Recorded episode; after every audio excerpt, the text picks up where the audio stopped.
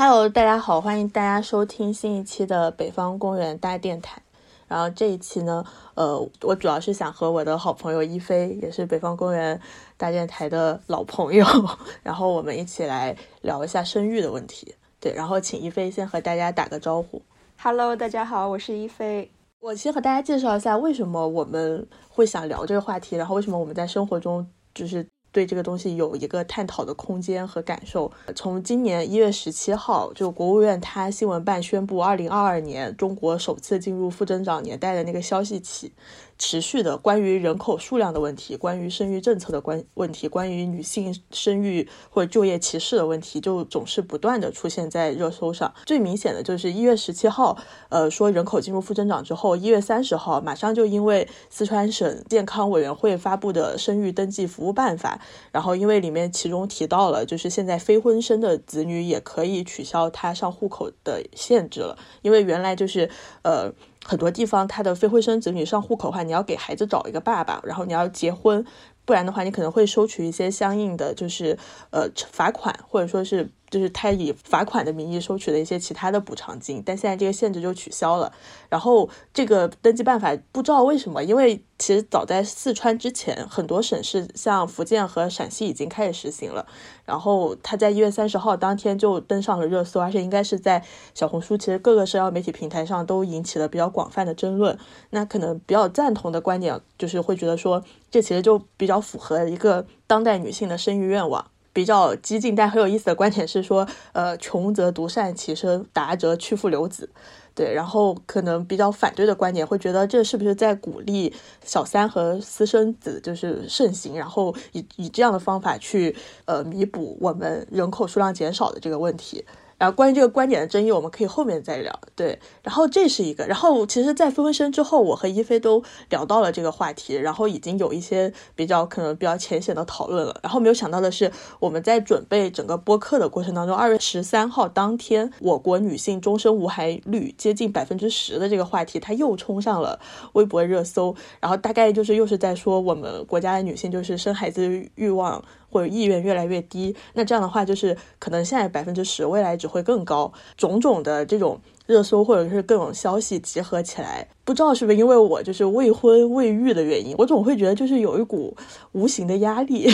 我不知道就是很多其他的女性朋友会不会这样，倒不是说就一定会有人逼着我去生或者是怎么样，但总感觉就是人口问题被形容的这么的迫在眉睫了。然后可能由于就是我们国家的生育政策，可能由于历史的发展或者怎么样，它其实就是以个人意愿的这个程度，可能也就是这几十年的事情，所以就是会有一点。隐隐的压力吧，就不知道把自己放在这个政策的什么位置比较合适。然后我可能是出于这个担忧，或者就是一些其他的想法，我和一菲也聊的比较多。然后今天的播客，我们就是想讨论一下，就是在这种人口问题比较紧张的大背景下，然后这些东西对女性的生育意愿会造成什么影响。当然，就是我们说的很多的感受都是非常个人经验的，对。然后，如果大家有不同的想法，我们也希望就是大家听我们的意见，可以及时的和我们讨论和分享。然后，我们可能先来说一下，就是今年这一连串的人口减少，然后生育政策非常的紧绷这一串的事情给自己造成的感受和变化吧。对。然后想问一下一菲，就是你就是一个。感觉或者怎么样，在这种人口生育政策下，你有什么变化吗？虽然说，就是我也能理解你说的，就是通过这些生育政策，反而觉得好像国家催生的这个压力更大了。但我其实觉得还好，我反而是为这件事情感到挺开心的，倒没有觉得他好像是在。催我们生，或者说逼迫我们要一定要生孩子怎么样？那如果说他有一天真的出了一个惩罚性或者怎么样的政策，那我可能 呃会有那样的感觉。但我觉得目前我是非常开心的，因为我就记得，比如说在二零一九年、二零二零年，就是那时候可能我们刚刚开始关注一些女权话题的时候，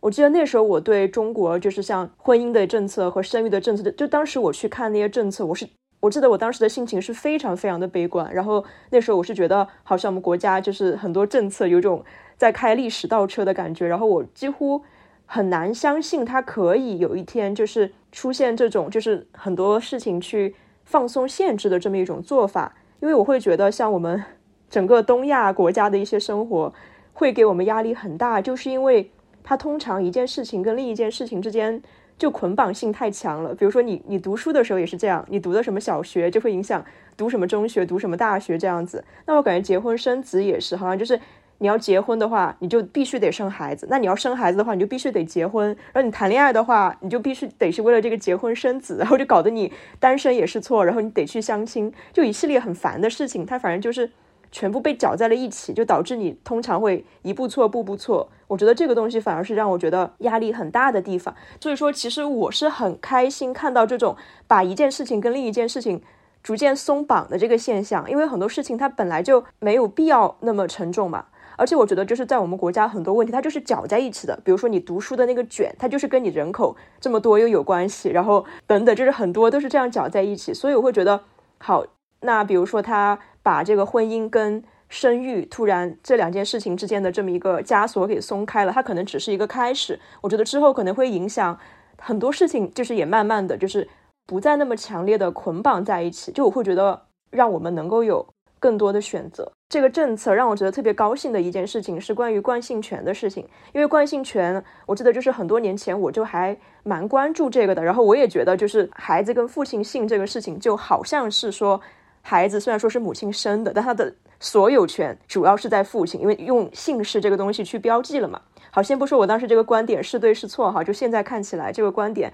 不是特别的客观，但是起码我觉得，当这个非婚生育的这个政策出来之后，惯性权起码会就是更加的弱化。因为我还记得，比如说在一两年前，大家在网上还非常激烈的在争论，就是女性她想要获得这个给孩子就自由的，就是冠母姓的这么一个权利嘛。但那个事情讨论的后来也不了了之了。那我觉得现在，既然你可以非婚生育，那孩子就是理所当然就可以跟母亲姓。那当然跟母亲姓，他也不是说就要变成一个从男权到女权，或者说女性就怎么怎么样了，只是把姓氏这么一个。父权的工具的这个功能给它逐渐弱化了，那以后就是再也没有人可以说出什么你你跟我结婚是要延续我家的香火，或者说我们李家不能绝后，我们杨家不能绝后，就这种很愚蠢的话。所以所以说我还挺开心的，就是惯性权这个东西算是有了一个就是一个结果吧，松动，嗯，对，有了一个实际的松动，然后。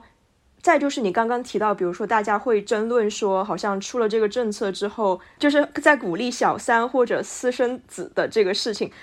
但是我会觉得，其实这个想法也挺男权的，他就会好像预设说有一个结构，就这个结构里面男的他是一个拥有就是大量财产的这么一个角色，然后正妻本来是应该。就是指望通过婚姻、通过生孩子来分得他的，比如起码是一半的财产。但是呢，现在就突然出现了一个小三，然后小三的可以通过他的这个生育、他的这个孩子，又来争夺跟正妻争夺这个男男性的这么一个财产。那我就会觉得，可能将来女性也会拥有很多财产啊，对吧？就是女性不不一定要通过就是生孩子，或者说跟男的结婚来分他的财产。我感觉到大家对这个事情的担心，可能还是有一点，就是对于。呃，婚后财产的这个事情，就是没有把概念给厘清。因为说，其实比如说两个人结婚之后，那男方跟女方他们都是有自己的个人财产，比如这可能就算婚前财产了，或者说已经就是拟定好协议，这个东西不算进共同财产的这么一些就是个人的财产。然后另外一部分就是婚后的共同财产。那如果说他们要离婚，或者是说出现了一方不忠，然后要去重新分割财产的话，他们能够去分割的也只是。婚后共同财产的部分，就是如如果男方出轨，他没有办法分到女方自己辛辛苦苦挣来的个人财产，他只能通过法律的手段，然后去上法庭或者他们怎么怎么样，然后去讨论如何把这个婚后的共同财产去分出来。所以说，即使这个男的他想要把就是属于妻子的财产，就是很不公正的拿给小三去花的话，他其实能够动用的也仅仅是属于自己的那一部分。共同财产，那那个东西怎么样分都是属于他的嘛，所以说他其实要给谁花那是他的自由。我其实我是这样理解这个事情的。嗯，而且其实我觉得这种争论可能某种意义上也是一种好事，倒不是说这个担忧或者怎么样说它是正面的，但其实他这样争论的话，他其实会导向的一个感受是，大家对现有婚姻制度。的不信任，尤其是女性在其中，可能就是各种不管是社会事件还是怎么样，我觉得大家可能觉得婚姻制度对于女性的这个财富的保护程度是偏弱的。那其实就可能这几年，因为我们知道很多离婚律师他在抖音上就很火，然后其实像很多这种自媒体，他是会频繁的去教你怎么去去呃认识你的财产，怎么去认识你婚后的很多东西，然后怎么认识就是男方他赠与你，就是现在你知道就是哪怕房产上赠与的，就是就是我看过就就哪怕是房产上写的是你的名字，那个房子也不属于你，甚至说就是你们结婚之后婚后财产再赠与你，还有一些男性就比如说他可能非常富有，但是他就是能找到比如说。公司主体来买这个房子怎么样？最后又把一个房子给你收回去，就是 大家对这种事情讨论越来越多了。可能其实女性她就会非常在意，就是我要不要结婚，然后我结婚的话怎么怎么捍卫属于我自己的那一部分财富。我觉得可能都不是说。对很多女性来说，都不是说怎么去分男男生家的钱。先不说这种男的到底有多少，我觉得可能最最重要的问题就是怎么让把自己就准备好的那份钱能够就是牢牢的抓在自己手里，就是起码你不亏。我感觉可能对这个事情导向的东西 好像还是挺有意思的。对，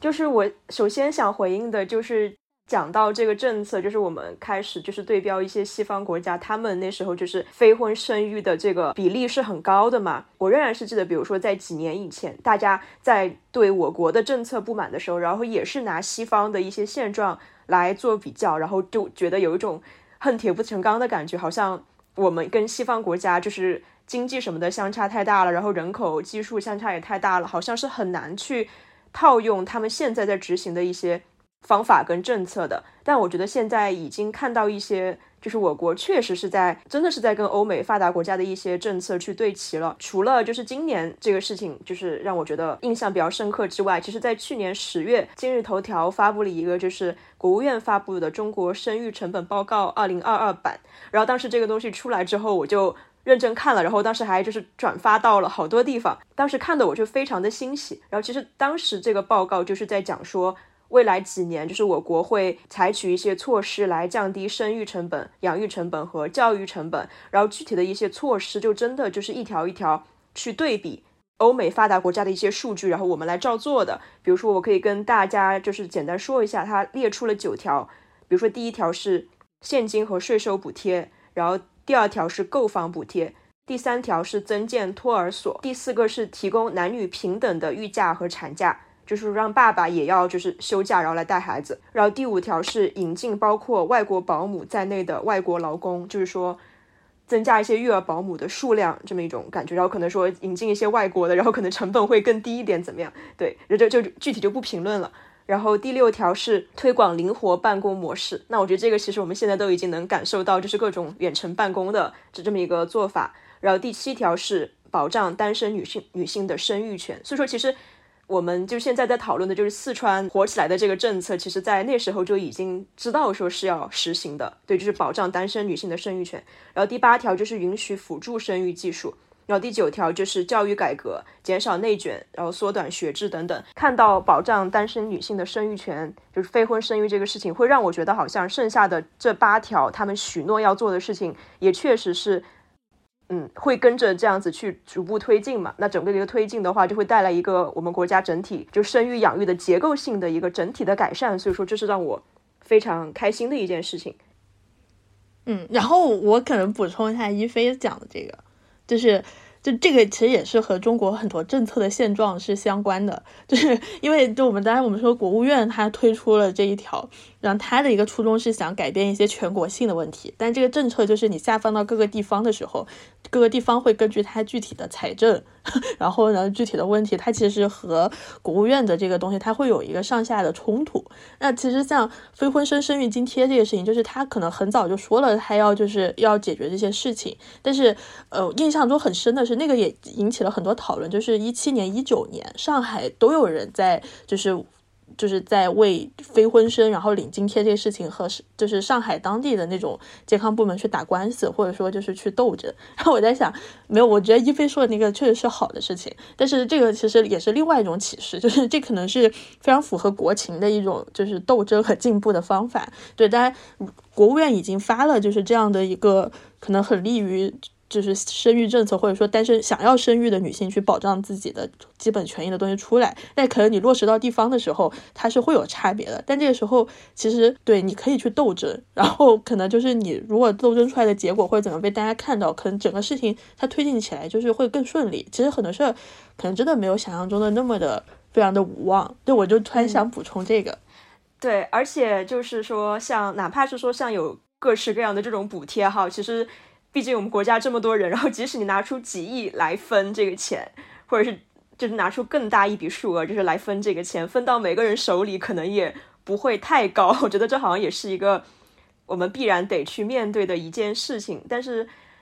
嗯，对，而且就是我们国家这么大嘛，然后我感觉哪怕是要做出一些政策性的调整，它其实也需要一一定时间，就是让这个巨大的生物要去慢慢的转向或者怎么样。所以说，我也觉得这些事情不可能很快就实现，所以我可能也会再观望个五六年，怎么样，就是看它会不会有有更好的发展。只是说，我觉得就是现在的一些事情，就是让我看到了起色，就是我现在的就已经不像。三三年前那么的绝望了，因为那时候是真的觉得就是没救了，对。但现在好像说他们终于，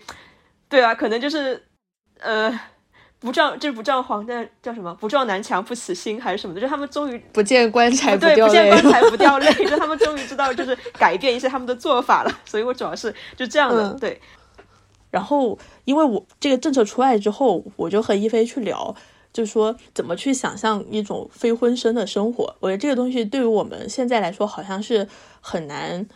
就就是你大概知道你有这样的选择，但是你不知道怎么去想象这些细节。我觉得一方面可能是因为，就是几年前，因为如果你非婚生上户口，然后你找不到爸爸，你还要交罚款这种事儿，可能就会让非婚生他本身就是会。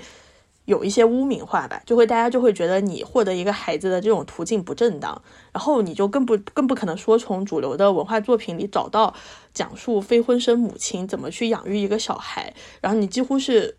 没有任何接触的。我后来再去想有没有什么非婚生的呃母亲形象在中国的流行文化作品里，我感觉就几乎就没有。国外的可能有吧，国外的因为比较热的就是呃我不知道大家有没有看《傲骨之战》，然后里面。可能前几季出现的就是卢卡，她就是一个太独立女性的典范了。就是，呃，她是一个工作强度非常高的律师，可是她同时拥有了自己孩子。然后看过的朋友大家会知道，她会讲就是这样的一个母亲如何处理自己非婚生下来的小孩的各种事情。对，然后国内的话，我想一下，就是呃，可能没有非婚生，但是我们有单亲母亲。对，可能。比较有印象的是，像去年的《爱情神话》，对它里面的单亲，马伊琍饰演的单亲母亲的形象，就是她小孩是一个，就是她她小孩的爸爸是个外国人，对，然后她就塑造了一个这样单亲母亲的形象。那可能和就是再早几年苦情戏的主角相比，就你就觉得她，因为她的那个主创都是女性嘛，然后你就觉得她还是写了一点单亲母亲身上比较复杂的地方，比如说单亲母亲她作为一个女人，她的欲望，然后。他对爱情的一些想法，然后还有他在生活中要遇到的一些问题，就这个角色稍微复杂了一点。但是其实根本上来说，可能这个也比较符合中国现实吧。就他还是很难对于他以及就是再早一点可能比较苦情的单身母亲来说，我的感觉就是他们还是把就是找到一个好爸爸，或或者说就是你之前生活的很多不幸是因为你没有找到一个好的男人。然后你如果当时找到一个好的男人的话，你就会把你的困境给解决了。其实很多单亲母就是苦情的单亲母亲是这样，但我觉得爱情神话里面那个单亲母亲其实也是这样。虽然她本质上是在质疑爱情的，可是如果她就是真的能找到一个好爸爸，好像对于她的这个生活的负担和压力，其实实际上就减轻了很多。那我就觉得这个东西。和我们父母 就 和我们父母劝我们要结婚生小孩的那个话是一样的。像你说不想结婚，然后你妈说你不是恐婚，你只是没有遇到好男人。然后你说你对婚姻制度没信心，他说不是婚姻制度不行，是你就是没有找到好的，找到好的就都解决了。那你问他说，那你身边有什么好男人吗？然后他他想一下说，我身边没有，不代表就是北京没有。就对他他们就是。不知道，就是感觉很难给我提供一些比较细节或者说很真实的想象吧，都是一种感觉拍拍脑袋，又把希望寄托在一个比较遥远的人的身上，就是这样的一个行为。这个是一方面，但很有意思的是，我发现就是主流的文化作品里没有这样的形象，但我去 B 站我去抖音搜的话，其实还挺多的，就是单亲母亲，当然非婚生母亲也有，但可能比较多的是单亲母亲，但他们。过得也不太好吧，就是没有我们想象中就是那种消费主义的好，就是单亲母亲还能就非常职业的，然后活得非常光鲜亮丽的养小孩的这种确实是少数。但是大多数啊，但那些单亲母亲，大多数有一个特点，就是离婚是他们开始新生活的第一步。我觉得这个也挺有意思，因为主流的文化作品，它在规训你说你要找一个好爸爸来解决你的问题，但就是在 B 站或者说就是更个人化的那些自媒体面向讲述单亲母亲的生活，他们都觉得就是如果早点离婚，可能就早点解脱，开始新的人生。这个是我的一个感受。然后其实我后来查，我查到了，呃，非婚生的母亲。然后我不知道大家会不会关注，这个真的是我查到的为数不多的非常公开的讲自己非婚生生育整个小孩的过程的一个一个 UP 主，呃，叫叶海洋。对大家如果感兴趣，可以去查一下。我也和大家分享一下，就是在叶海洋的记录生活的小视频里，他是怎么养育自己的。但这个太特殊了，因为叶海洋她首先是一个女总裁，对，然后她就非常有钱。然后他非婚生的话，他就是相当于是直接去美国，然后买了，呃，非常好大学，然后有非常好性格，然后就他考察过，就是起码你就原生条件各方面都非常不错的一个人的精子，然后回来生小孩，然后他小孩非常漂亮，他就用买的精子，就是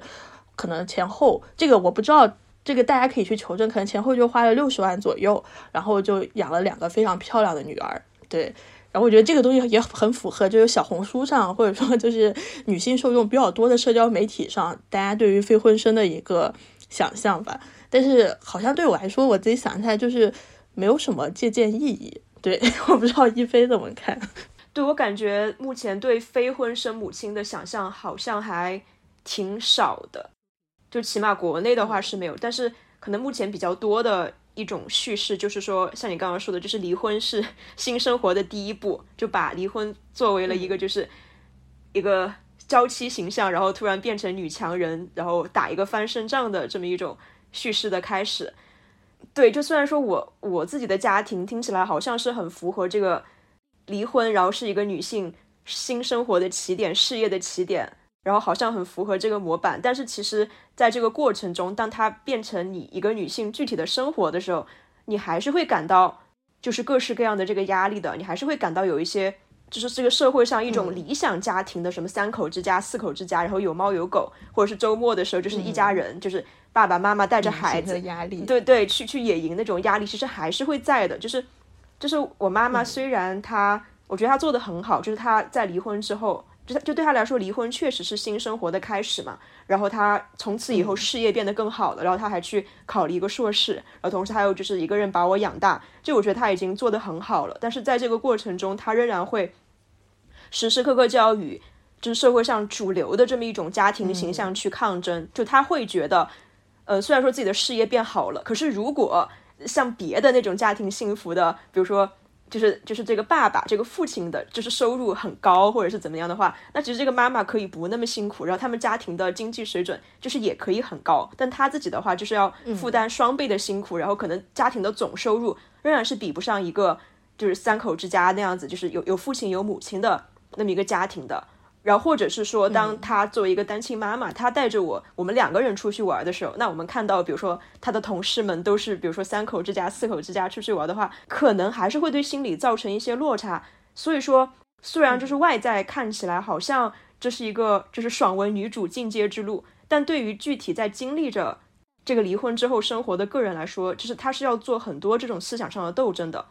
对，不过说也我也是很高兴的看到，就是现在对这种。就现在这么做的女性越来越多了，她们也会就是在语言上，或者说在讲自己的故事的时候，会强调说，我过的不是一种悲惨的生活，这种生活没什么不好的。那这个事情的话，也是我妈妈通过她自己这么多年来的一个实际的经历，也确实所感受到的，就是说，离婚女性带孩子，然后养孩子，她其实并不悲惨，其实并不是说一定要有一个男人，有一个爸爸，有一个 丈夫来帮忙，这才可以过好这个生活。但是很讽刺的一点就是说，虽然我跟我妈妈就是其实过得挺好的，但是呢，我爸爸一直坚信我们过得很惨很不快乐，就就他一直坚信我们没有他就很那个什么，就他他其实就总会表演一种就男权的自负的那种自我表演式的愧疚，所以我觉得这个还还挺有趣的，就是就是他可能还坚定的相信我我们这个家庭怎么可能幸福呢？对，要说到这个，就是也和大家分享一下，因为像像一菲那样讲，就是很多主流的，可能你对于家庭的想象是你要有一个好爸爸，或者就是很多可能稍微传统一点的家长或者上一辈人的看法，就是你你生孩子没有爸爸不行，然后怎么样？然后这个过程当中呢，我就想到我小时候听的一个儿歌，就是我有一个好爸爸，我不知道大家 有没有这个印象，给大家放一些比较惊悚的片段。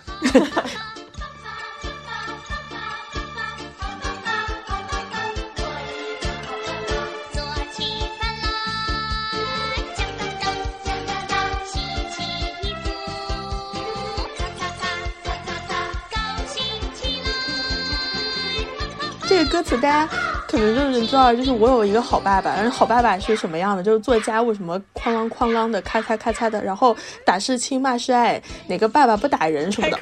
听 了我觉得太可怕了，但是好真实。这个爸爸给你，你要不要？就是，我这个感觉 很吓人，对，但是很真实，真的好真实。因因为因为我自己其实就是在那么一个家庭环境中长大的嘛。就是打是亲，骂是爱，然后我爸真的是把这个话挂在嘴边，还有什么棍棒底下出孝子，然后他说的是棍棒底下出孝女，他就每次要打我或者打完我就会说一下这句这几句话，然后来给自己找一下合理性。所以说我对这些就中国式父母的这个话真的也是记忆犹新。然后但是后来有一件事让我印象挺深，仍然就是前几年当这个女权运动就是在社交网络上就是很盛行的时候，那其实那时候我们一般不是看。微博嘛，但是微信上其实每次有一个什么东西，大家也会转发，然后讲很多自己的事情，就感觉每次发生一个什么事情，比如说唐山，然后就一晚上全是就我的女性朋友们开始在朋友圈就义愤填膺的刷屏什么的。但是有一次就是因为一个什么事情，我就看到了一些就是其实我不是很熟的一些学妹们，她们当时就发了一个朋友圈，可能就是在讲，就是在讽刺所谓的父爱。然后那那个女孩其实我看起来觉得她是一个。感觉家庭还挺幸福的学妹，就是我也不知道她家庭的具体情况嘛。然后，但她当时就突然就发了一个朋友圈，大概就是讲说自己小时候经常会被她爸爸打到，就是嘴角流血。她当时就发了这么一个朋友圈。然后她发完之后呢，我就发现好多我跟她的共同好友就纷纷来底下留言说有同感，就是有男生有女生，当然就是女生会显得更愤怒一些，比如说说她爸爸就是什么拿凳子打她，然后把凳子的腿都打折了，或者怎么怎么样。让我很震惊的是。就这些事情是我之前从来不知道的，就是说我在表层的跟我的同学们交往的时候，我们其实不会谈这些事情，对吧？就是你其实很少会谈你小时候有没有被你爸妈打的这个事情，所以说其实我也没有谈过，就是我有这样的经历。但是当我突然看见了，就是在我的朋友圈里面，我这么多共同朋友都开始说自己小时候被爸爸打得很惨，然后以及他们对于父亲这个形象其实没有太深的感情的时候，我是觉得。还还挺震惊的，对。然后我觉得可能也是因为有这样的经历，会让我们慢慢走上就是更支持女性权利的这么一个道路，可能会比就是家庭特别幸福的，呃，但但也不好说。也许家庭特别幸福的孩子，他三观就是也很正，他也知道支持女性权利是一个理所当然的事情，对吧？但但是我们这样的孩子，可能更能够从一种就是哪怕要矫枉过正，就是也得这么做的一个角度去出发。呃，接下来就是关于就是你讲的，就是去买金生子的这个事情。其实这个事情也是说，是好几年前在非婚生子这个政策还没有出来之前，我就在小红书上刷到的。然后那时候也是一个事业有成的女性，然后她直接就是在小红书上就是晒孩子的照片，然后明显是一个混血宝宝。她的标题就是说自己是去美国买金生子，然后她就要当一个未婚妈妈，然后这样子把孩子养大。然后当时看那个帖子，我就觉得。非常的震惊，因为那时候觉得说啊，从来没有想过还可以这么做，对吧？因为那时候好像他也不是在一个法律范围内的事情，但我不知道算不算违法，因为他其实是去美国做的这件事情嘛，然后去美国买的精子，然后他选的就是跟你那个就是看的一样，就是也是那种好像还是一个宇航员的精子，对，反正是说长得也帅，然后身体素质也特别好的这么一个精子，然后去生孩子，然后当时就底下就是反正就是争议的双方就非常的明显。对，然后有的人就会特别担心说，那你怎么样把这个孩子养大呢？怎么怎么样？有的人就特别羡慕说，啊，你这个混血宝宝长得真好看。然后他就说，他的经济状况就是什么是比较好的，同时呢，他已经找好了，比如说他父母，或者是说他就是这边的一些亲戚朋友，就是能够是帮他一起带孩子的。所以说他其实已经把所有的问题解决好了，只差说买一个自己觉得满意的精子，然后来生这个孩子。对。然后其实当时这件事情就无意中刷到的这个帖子，就有一点震碎我三观的感觉。那当然到了现在这个政策出来之后，我觉得好像就更加的，嗯，成了一个就是可能更多人会去走的路。但但是其中有一个点我还挺在意的，就是说好像只要可以未婚生育，然后买精生子，可能大家啊，当然未婚生育不一定意味着买精生子哈，但是好像大家就会去联想到说，那我干脆就是要去。生一个混血宝宝，或者说我要去买一个那种就是世界上最帅然后最好的那种什么什么白种人的一个精子，然后去生孩子，就是我会觉得这件事情就是我不知道该怎么说，但是会觉得有一点残忍，就是物化 男性是吗？呃，我不知道就是能不能讲物化男性，但我会觉得好像就生物本能的这个东西是有一点残忍的东西在里面的，就是你好像会去选一个你觉得。在你的观念里面，最好的精子，然后去生下你的后代，怎么怎么样的嘛？那我会觉得，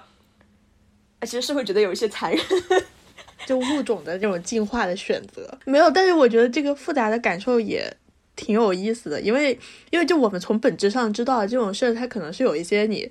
比如某个年代特定的局限性存在的，对吧？我们现在不知道怎么解释这个事儿，或者说就我们可能。就冥冥中觉得这个不是一个很好的事，但是可能我觉得很值得讲的是，其实就是就是所谓的很多职场博主，或者说就是很多就是教人怎么让生活变好的博主，还有甚至很多谈论婚姻的博主，其实很多年来都是这样，就是他们是给女性分那个价值的。就是我印象很深，就是呃，可能是我找工作时期，我就会看一些这些，就是他会教你怎么规划你的职场，那他们都非常重要的提到的就是女性长得漂不漂亮这个事儿。然后天然的就觉得说，一个女性如果她长得漂亮，然后她很会打扮自己，身材很好，那她就是会大加分。然后好像她就会比别人有更多的选择。但我觉得这个说法就是和你刚才提到的，想去买一个更好、更白、然后更帅、更健康的这种精子，它其实是一个逻辑，你知道吗？只是，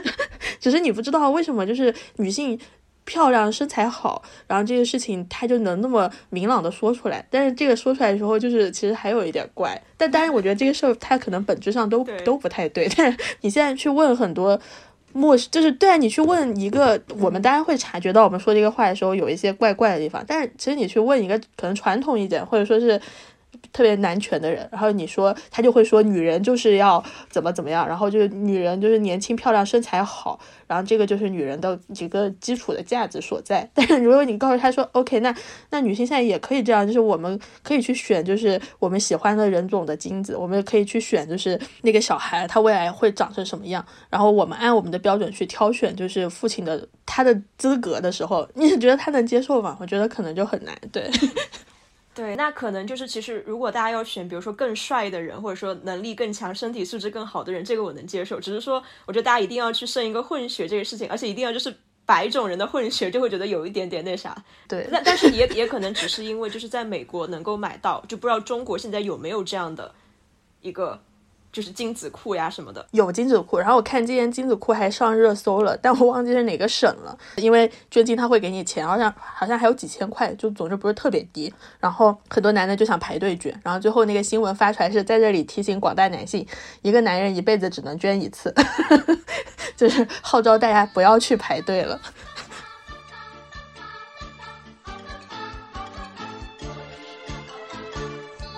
准备这个播客的时候。然后其实就是我，因为我自己已经是二十七岁未婚未育，感觉可能就是是一个我想象中的，或者说就是对我父母来说是一个非常合适结婚生育的年纪了。然后之前我其实一直比较排斥这个事儿，也从来没有就是很主动的去了解过生育的，就是你会得到什么样的帮助，然后呃，可能实际的。社会的层面能给你什么样的就是补助，或者说你能享受什么样的福利吧？你作为一个就是对吧，人口都减少了，然后大家迫切的觉得社会希望在你身上的 这样人，你去做了你会有什么？然后因为准备这个播客，我就去查了一下。呃，我先说就是也有可能就是我查的还不够仔细吧，但我查下来的负面体验是很多的。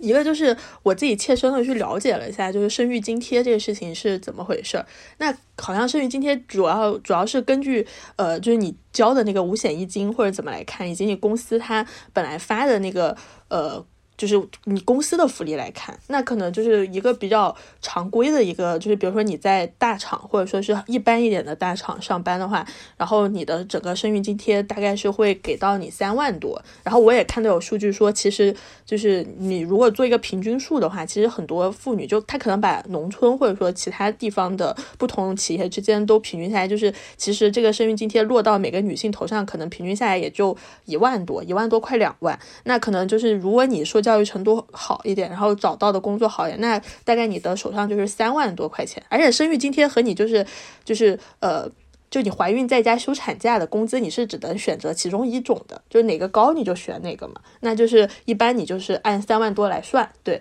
然后再加上你的生育的这个假期，中国是八九十天吧，然后你再加上公司的福利，你可能能放个一百天左右。那这样的话，就是三个月的工资，你让你怀孕在家待产，然后你能拿到的补助就是三万多块，就，嗯，我我我自己觉得这个不是非常有吸引力。然后还有一个我非常担心的部分是，因为我不在体制内上班，然后呃，就看我现在这个工作，你就是做一天吃一顿饭，就这样的，就是手停口停的。那这种情况的话。我不知道，就是对于我这样的不在体制内工作的女性来说，我在一个岗位上消失九十天、消失一百天，这个事情就是对我来说的恐惧其实还挺深的。那如果我又回到体制内去，然后可能大家因为知道现在体制内你从基层开始做起，你的工资其实也没有那么高，然后一个稳定的，那那个钱又不够不够我支撑我去养小孩呢？我就会陷入到一种焦虑当中啊。再加上再往后，如果你是单亲母亲的话，你好像可以申请一点补助，但我觉得那个基本是无的。就是什么有没有托儿所，然后还有就是就是他怎么受惠，就是共育这个小孩的事情，他其实都是很看你个人的单位或者说企业，就是他没有一个你觉得符合你的标准的事情。那对于我这样体制外的人，我就倾向于说这种帮助接近于是零。对这个事情，我知道之后就会。不知道就对这个事儿会感觉到非常直观的，就是肯定是不生好啊。就是目前这个阶段，就如果比如说考虑你自己的实际的利益的出发，这种可观你算一下，你觉得这不太好。因为这几年自媒体发展很快，我们经常看 B 站或者看小红书，就是会有人给你推。他就讲他讲述他生育过程的很多视频，其实我都会去看。然 后我发现比较刺激我神经的是，每一条我再去看，好像每一次又刷新了我对生育痛苦的认知。就是上一条呢，就是可能比较常规的，就是什么撕裂呀，然后或者说就是怎么用剪刀或者怎么怎么样，然后你会感觉很没有尊严的事发生。然后下一条他又跟你说。腹直肌会什么永久性分离，然后人的内脏，然后什么，然后再下一条，他会跟你说晚上就是你怎么排奶，然后这种事情就非常具体的砸到我面前的时候，我就会觉得好像我其实从来就没有非常彻底的了解过生育的痛苦，而且有可能就是我即便我了解了，但那个事情发生的时候，我总觉得那个痛苦可能又会再超过我的想象，对，然后我对这个事情其实还挺恐惧的。然后另外一个点也是在于这个点可能也很有意思，就是因为我二十七八，然后我的哥哥姐姐可能就三十左右，然后他们其实很多人已经到了一个就是这一两年刚有小孩的这样一个程度，然后因为都是我的表哥表姐，所以当我去直面的时候，我就是能。好像比以前又更明白养育一个小孩的痛苦，因为那个东西太直观了。你听他们和你说，就是每天晚上你基本上养一个小孩睡不了觉，然后你要给他喂奶，然后小孩就非常容易又醒了，然后你基本上每天都是要抱着他。然后如果如果你没有钱请月嫂，然后家里面就是爸妈又不来帮忙的话，那就会觉得压力很大。然后还有很多就是产后抑郁或者产产后的很多情绪不稳定的事儿，就对你的伤害也挺大。然后当这个小孩就变成这个家的核心。然后很多次生的问题又会出现，就是怎么处理这个家庭的关系的方方面面，然后我就感觉他们被这个事儿折腾的，怎么说？可能因为孩子还太小了，就刚生下来，就还没有机会去享受，就是呃为人父母的那种非常快乐吧。我觉得至少我哥哥姐姐是目前是没有，但可能孩子大了就会有了，对。然后这些都是一些很客观的，就是我能够感受到的问题，我都还没有就是在认真的去想，就是我生一个小孩会对我的人生造成什么改变，这种更宏大层面的维度来思考这些事情。然后我就会，我我就非常那个，我也想听大家的看法，觉得我到现阶段，就是我对生育的恐惧实在有点太大了。对，我不知道一菲 是不是一样的，对。呃，就我觉得确实是，就不仅是你了解的太少了，是我们这个社会在这方面对我们的教育其实是不够的。然后我们如果要通过一些，其实我们要获取这样的知识，比如说我们都是在网上去刷到，然后这种零零散散大家的这种抱怨嘛。但是其实你要非常具体的去学到这个女性这个生育过程究竟是怎么一回事儿的话，或者说你想从影视作品、文艺作品中去看到一个准确的描述，其实是很难的。然后我觉得对于这件事我还挺有发言权，就对于生育的痛苦，不是因为我生过，是因为我去做过一个很详细的调查，就是也是在几年前，我当时就是有写一篇就是孕妇生产为主题的小说，然后当时为了写这篇小说，我可能收集资料就收集了有两个月，就是一步一步的去看，就是从比如说你开始有这个阵痛了，然后你羊水破了，然后你送去医院，一直到你把这个孩子生下来，以及说最后就是。确保宝宝健康，然后你健康的这个过程中，就是有哪些步骤？嗯，但这个小说的话，其实我是没有公开发表过的。但当时就是有给一些老师和编辑看，然后我印象特别深，就是有几个女编辑跟我说，她就说，嗯，他说其实我们看过很多稿子了，但是我们真的很难看到，就是一一个作品能够去很细致以及客观的去描述一个女性的生育过程。因为怎么说，很多男性作家他们其实经常写女性生育，对吧？比如说像贾平凹的那个。菊花还是什么，对吧？它里面就是写那种生育或者怎么，其实就会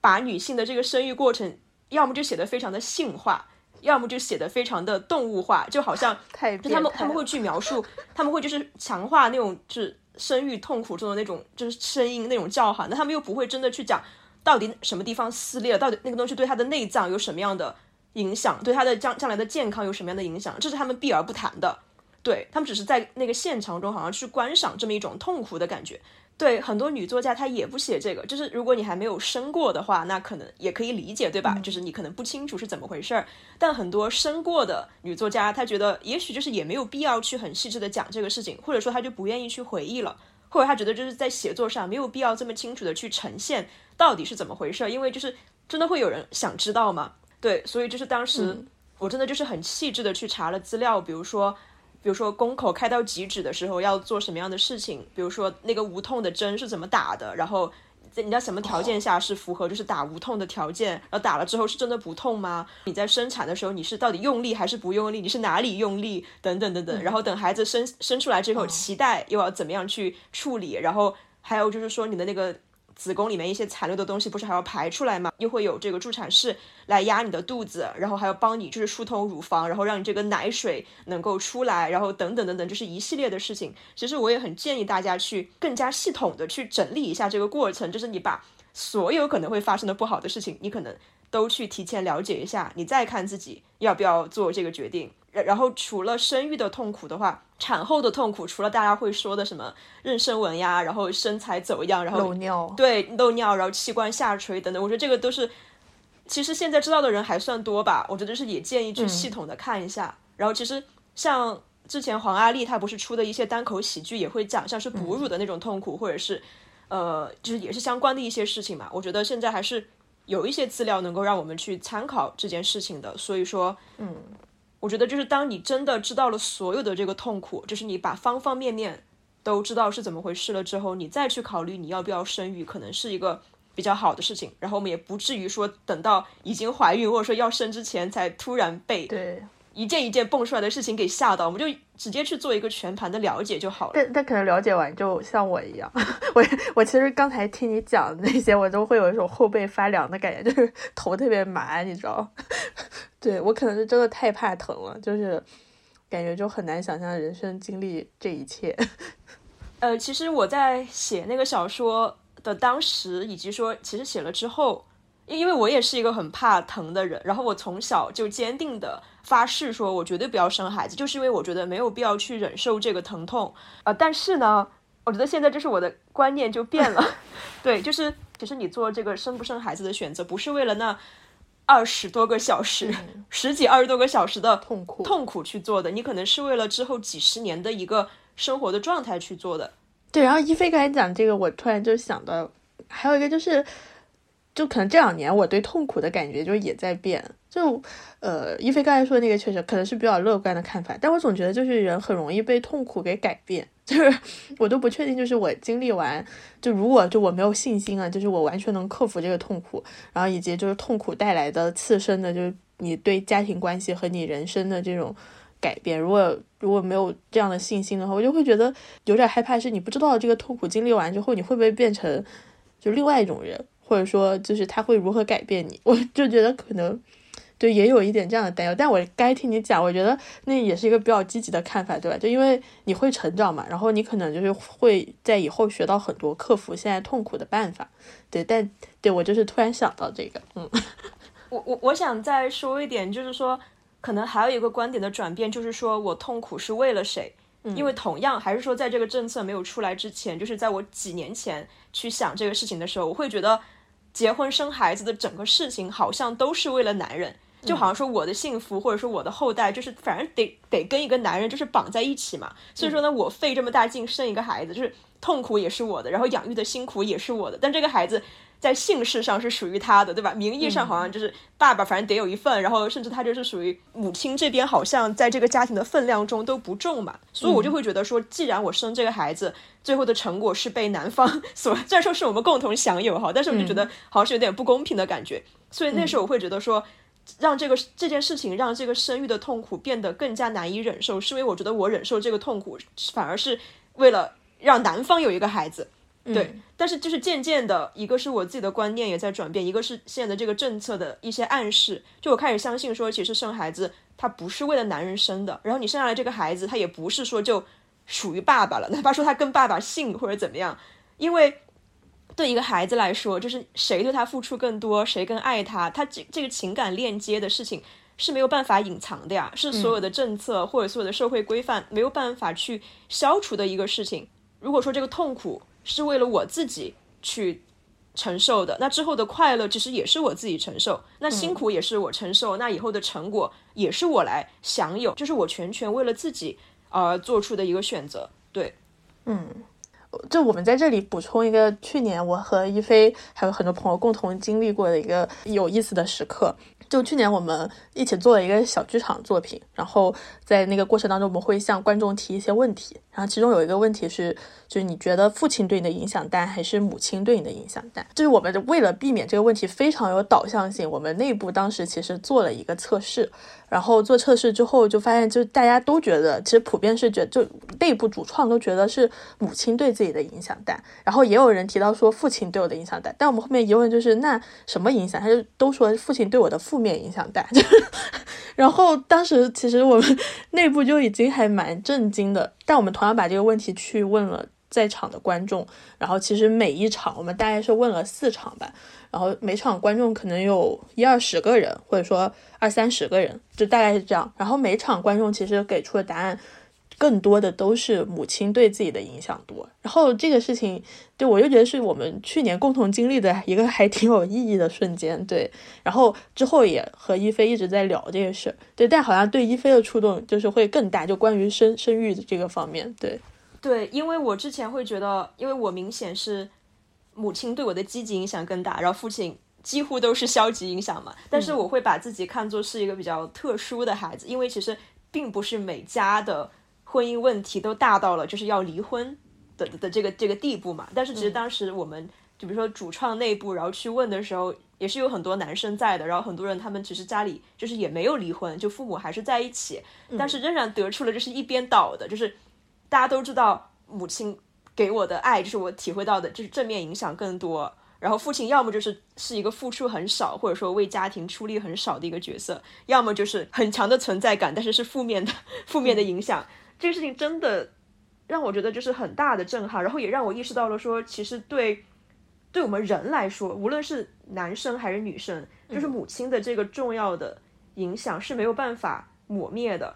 我们都知道这个家庭主要是母亲在维系，我们也会把很多的事情就是归功给母亲。所以说，其实像之前大家就总会抱怨说，好，我们作为女性，我们又是妻子，我们又是母亲，然后我们又是保姆，然后我们就是为家庭付出好多好多，好像我们的功劳、我们的辛苦没有人看见。嗯，但我现在就觉得，就是在当时看到大家那个回答的时候，我就知道，其实母亲的辛苦被看见了的，就是你的孩子。看得见你的付出的，我们这一代的女儿，如果小时候遭遇过父母的虐待，遭遭遇过爸爸的毒打，我们是记得的呀。哪怕我们那时候年龄很小，只只是小学阶段或者怎么样，我们会记得的。然后我们还会很愤恨的就这样子发朋友圈，这样去去控诉。所以说我们是知道的，就是你为这个家庭，你为孩子付出的每一件事情，他都会种在孩子的心里。所以说孩子也会知道，他更爱的人是你，是妈妈，而不是那个没有为家庭出过什么力的爸爸。所以说，我觉得就是。对一个孩子来说，父亲母亲在他心中的这个重量，就是一点一滴都需要那个父母去自己挣来的。如果你没有出力的话，那你就是没有办法获得将来孩子对你的爱或者对你的赡养。其实爱跟付出是一件还比较公平的事情。对对，就是说你的孩子知道你才是这个家里就是为他做的更多，你才是对他最重要的人。所以说当时这个事情之后，才让我第一次觉得说。原来做母亲并不是只是辛苦，嗯，他其实有这么多，他会得到这个孩子就是百分之百的这个爱和心疼，还有很很多很多的东西。就像我也会把我最多的爱就是给我妈妈，而不是就是没有对我家庭做过贡献的人一样。所以我会觉得，既然这是一件公平的事情，那那我要考虑的就仅仅只是说，我要不要通过我的这个爱去获得一个孩子的爱？那在中中间有没有一个男性涉足其中来窃取我的成果？可能。他其实没有办法真的去窃取那么多的成果，对对。我刚才听一菲讲，也感觉就很感动，对。但是，但感觉就是这样，就是，哎，但就聊母亲的话题就容易动情。就我也能非常明确的察觉到，就是我家庭也不是，就是不是单亲家庭，对。但是我从小其实就是丧偶式教育的一个成果。我爸他在。他倒是也不打我，也不骂我，但他在整个家庭教育的过程，他大部分是隐形的，就很多需要他的场合，或者就是他就是一个不知道就，而且可能因为还有一个原因，就是我爸就是后来就是会在外工作嘛，他确实就是回家的时间比较少。对我现在回想也是，我就觉得我对我妈的爱啊，就真的就是。我非常猜到，就是和和哪怕就是我爸，他可能不打我不骂我，但他有的时候也会对我好，而且有时候也会给我讲一些好听的话或者怎么样。但是我就是能非常清楚的知道，就我对我妈的爱是无与伦比的，你知道吗？就是不会再有一种爱大过这个爱了。然后对，哎，对，刚才听讲一个还挺感动的，就是，嗯。我觉得我们也可以再聊一下，那我们对生育的这个期待主要是什么样的？对我就会觉得，那对我来说的话，就是说我要不要去跟孩子，就跟我生下来的这个孩子去建立一个链接？虽然说这个生育的过程确实是非常的痛苦，然后养育的过程也非常的痛苦，但是我现在就是也逐渐好像能接受这一点，是因为就是我觉得年轻的时候我们很怕疼，嗯，其实本质上是因为。起码我是那样，就是我觉得其实很多事情都是围着我自己的权益在转的，就是一切都是我我我，所以说任何事情，他绝对不要去损害我的权益或者让我感到痛苦。就是我为了一个不是我的人，牺牲我的健康、我的年轻，然后我的外表，或者是我大量的时间、我的事业，我是为了一个不是我的人去做这个事情，我会觉得凭什么呢？就明明我要做的一切都是为了让我自己更好，让我自己成长，对，就是有一种。一切东西都不要打断我自己拼命从外界汲取来让自己变得更好的这个过程，而生育明显是一个不仅会打断你，还会把你的能量就是往外吸走，就是给这个孩子。嗯，但是就是现在的心态转变，就是啊，真的很神奇，不知道是不是年龄的关系还是怎么样，就到现在，这对真的会觉得说，好像给出去也没有什么，就是一切不围绕着我也没关系啊。那如果是我付出一些我的东西，然后去给另外一个人，就是那又怎样呢？而且就是通过我们刚刚讲的，我们自己对母亲的这个爱，其实就说明了，在一个很基本的层面上，其实爱的付出它也是一个有来有回的，对。所以说，我觉得这可能是我自己对生育期待的一个来源。对，不知道雅婷是什么？嗯。我也不知道为什么，是我年龄还没到嘛，就是完全没有期待。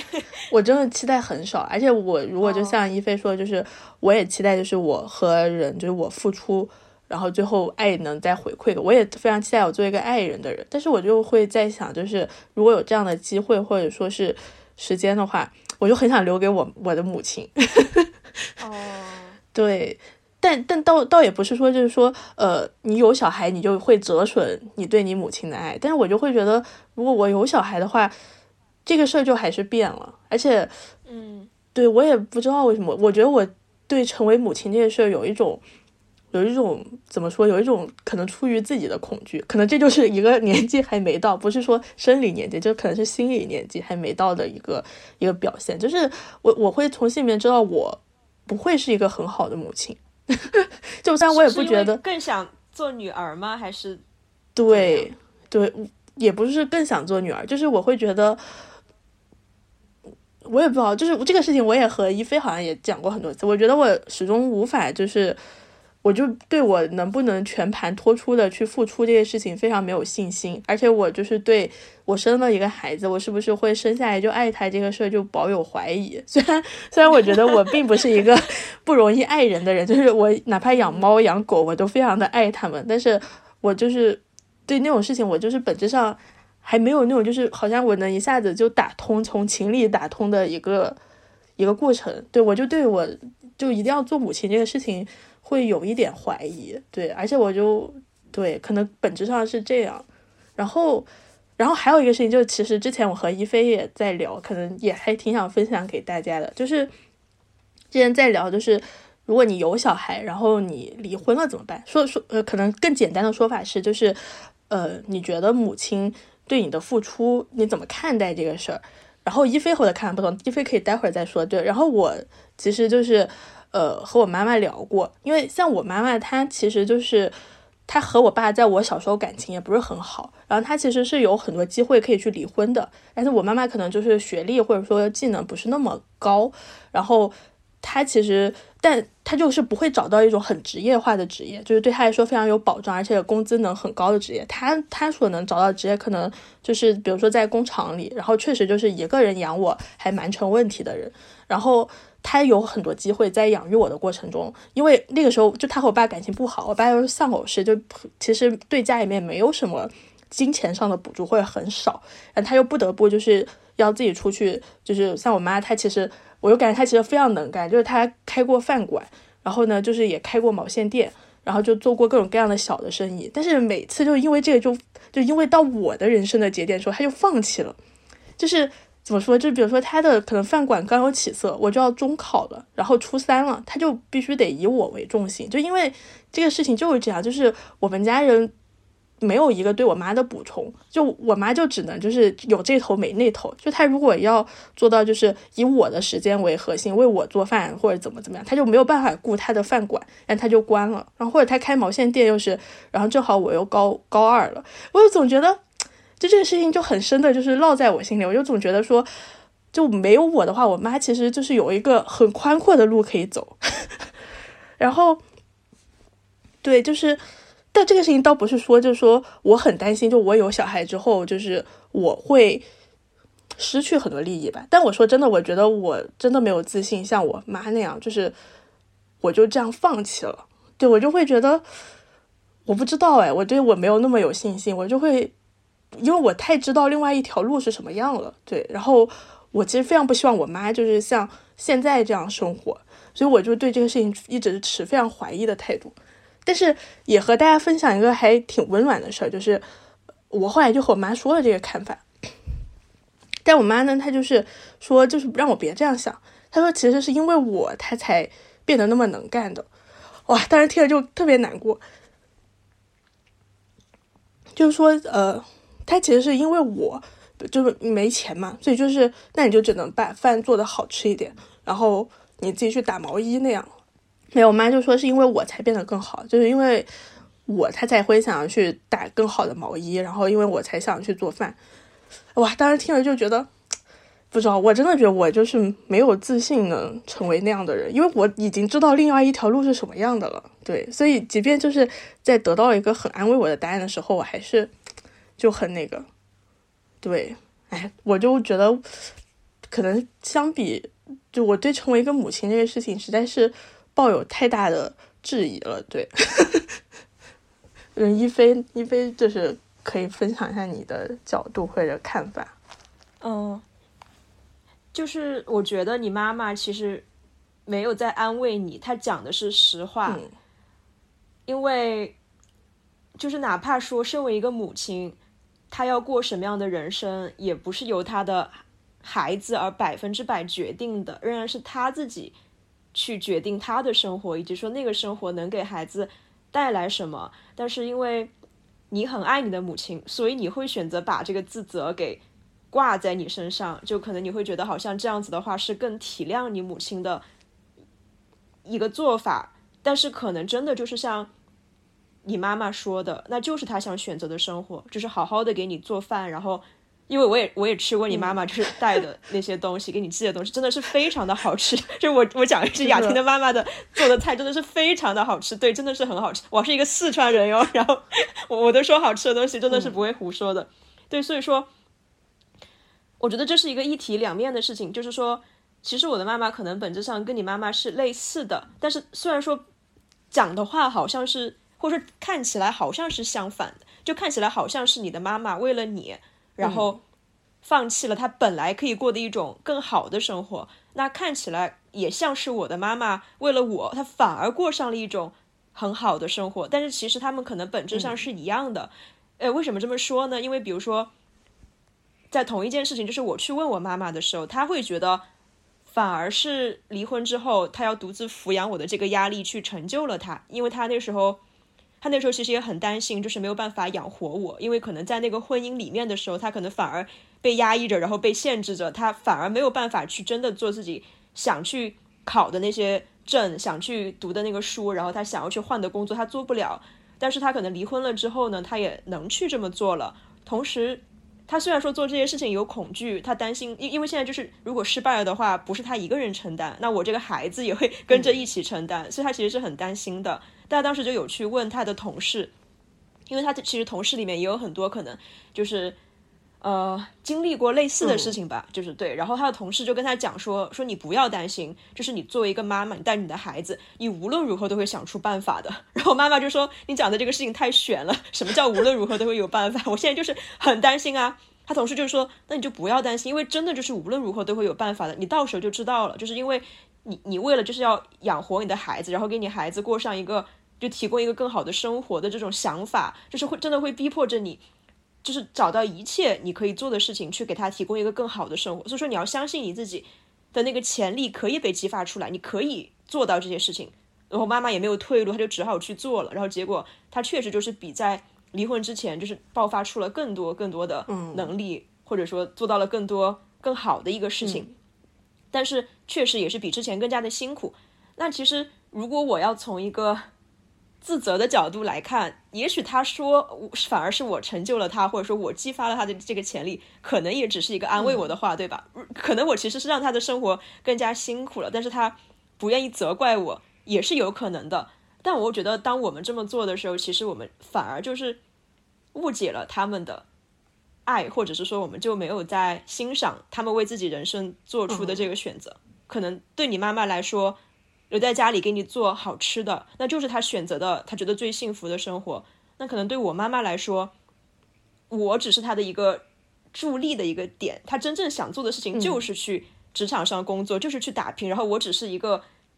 让他没有办法回头的这么一个东西的，也不能说是一个工具吧，但是我就是那样一个作用的一个存在。对，所以说他们其实最终选择的就是自己想过的嗯生活。然后他们在这，无论他们怎么选择，然后我们之间的爱其实也没有受影响，所以我觉得，我就觉得我其实我们可以祝福自己母亲的选择。嗯，哎，其实我们今天的播客准备的内容差不多就是这些了。可能相比于一个具体的观点或者看法，我们分享更多的是，就是未来或者说就现在和未来人口基数越来越不乐观，女性生育压力越来越大的情况下，呃，我们这样的未婚单身女性对生育的看法，可能有积极的，然后也有比较悲观的，对，然后大概就是这些。然后我们也非常好奇听众们。呃，对于生育的这个事情的感受，然后如果你们有什么想法，像欢迎你们在评论区分享给我们。对，然后今天的节目就是这样了，我们以后会努力加快更新频率的。对，好，谢谢大家的收听。嗯，好的，那就这样，拜拜，拜拜。